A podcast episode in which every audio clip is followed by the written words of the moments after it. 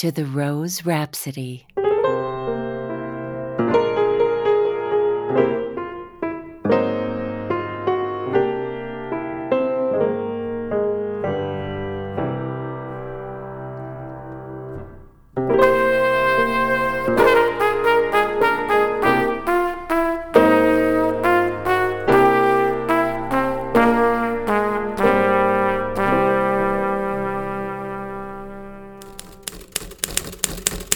I understand. No. So when I I'm, get I'm unfortunately, I I think of it just yelling right now is I'm afraid to go. And now, the read.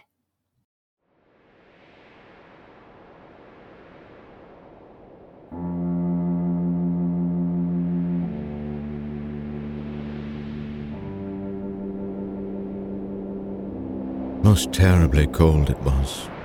It snowed and was nearly quite dark and evening, the last evening of the year. In this cold and darkness there went along the street a poor little girl, bareheaded and with naked feet. When she left home she had slippers on, it is true, but what was the good of that? They were very large slippers which her mother had hitherto worn. So large were they and the poor little thing lost them as she scuffled away across the street because of two carriages that rolled by dreadfully fast. One slipper was nowhere to be found. The other had been laid hold of by an urchin, and off he ran with it. He thought it would do capitally for a cradle when he some day or other should have children himself. So the little maiden walked on with her tiny naked feet that were quite red and blue from cold.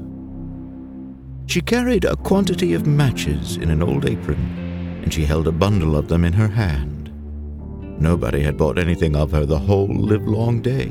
No one had given her a single farthing. She crept along, trembling with cold and hunger, a very picture of sorrow, the poor little thing. The flakes of snow covered her long fair hair, which fell in beautiful curls around her neck. But of that, of course, she never once now thought. From all the windows the candles were gleaming, and it smelt so deliciously of roast goose, for you know it was New Year's Eve. Yes, of that she thought. In a corner formed by two houses, of which one advanced more than the other, she seated herself down and cowered together. Her little feet she had drawn close up to her, but she grew colder and colder, and to go home she did not venture, for she had not sold any matches and could not bring a farthing of money. From her father she would certainly get blows, and at home it was cold too, for above her she had only the roof through which the wind whistled, even though the largest cracks were stopped up with straw and rags. Her little hands were almost numb with cold. Oh, a match might afford her a world of comfort, if she only dared take a single one out of the bundle, draw it against the wall, and warm her fingers by it. She drew one out. Whoosh! How it blazed! How it burnt! It was a warm, bright flame like a candle as she held her hands over it. It was a wonderful light.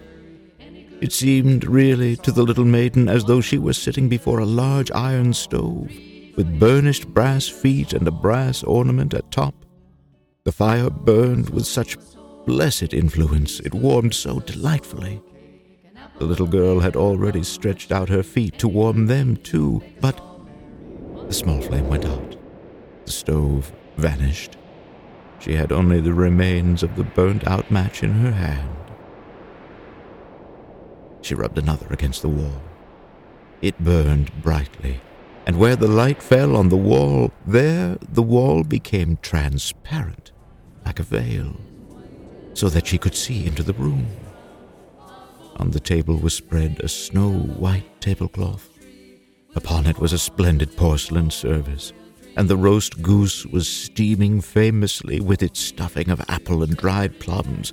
And what was still more capital to behold was the goose hopped down from the dish, reeled about on the floor with knife and fork in its breast, till it came up to the poor little girl, when the match went out, and nothing but the thick, cold, damp wall was left behind. She lighted another match. Now there she was sitting under the most magnificent Christmas tree. It was still larger and more decorated than the one which she had seen through the glass door in the rich merchant's house. Thousands of lights were burning on the green branches, and gaily colored pictures, such as she had seen in the shop windows, looked down upon her. The little maiden stretched out her hands toward them when the match went out. The lights of the Christmas tree rose higher and higher. She saw them now as stars in heaven. One fell down and formed a long trail of fire. Someone is just dead, said the little girl. For her old grandmother, the only person who had loved her and who was now no more, had told her that when a star falls, a soul ascends to God. She drew another match against the wall. It was again light, and in the luster there stood the old grandmother, so bright and radiant, so mild, and with such an expression of love. Grandmother, cried the little one, oh, take me with you. You go away when the match burns out. You vanish like the warm stove, like the delicious roast goose, and like the magnificent Christmas tree. And she rubbed the whole bundle of matches quickly against the wall, for she wanted to be quite sure of keeping her grandmother near her. And the matches gave such a brilliant light that it was brighter than at noonday. Never formerly had the grandmother been so beautiful and so tall. She took the little maiden on her arm, and both flew in brightness and in joy, so high, so very high. And then above was neither cold, nor hunger, nor anxiety. They were with God.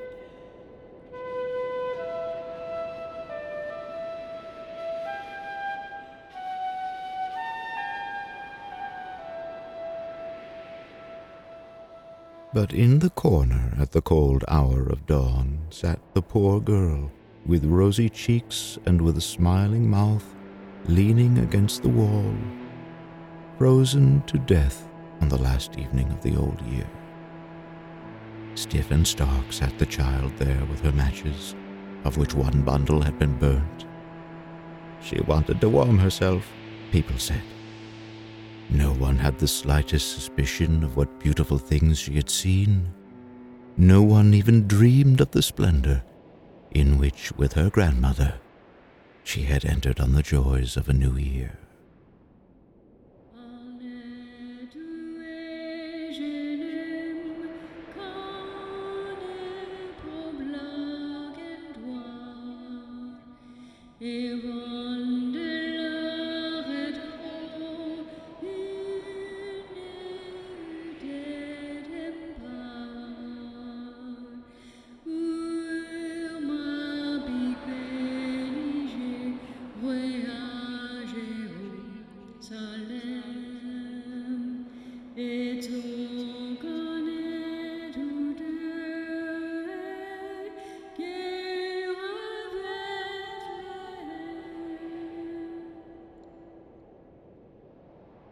Have been listening to The Little Match Girl by Hans Christian Andersen.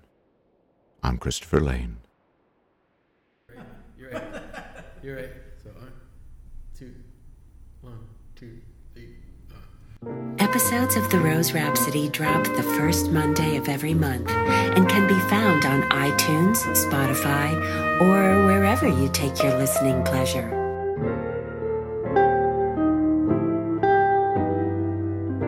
That fabulous horn you've been hearing belongs to Marcus Roots, along with his collaborator on the keys, Adrian Ruiz. Additional tracks from sessions of Rhapsody in Blue feature guitarist Matt Gold, Hader Garcia on percussion, and the tenor saxophone of Irvin Pierce. To learn more about us and what we do, head over to theroserhapsody.com. And if you love interesting new content as much as we do, spread the word or drop us a line. We'd love to hear from you. Thanks for listening.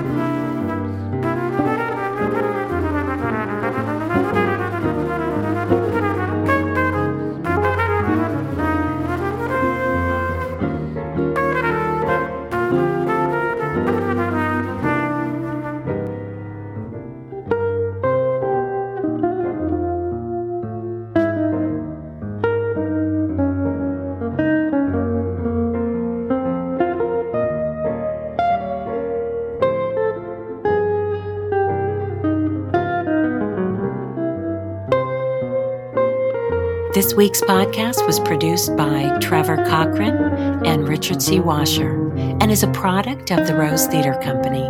All rights reserved. I'm Leslie Kopolinski. Now let's get back to that horn.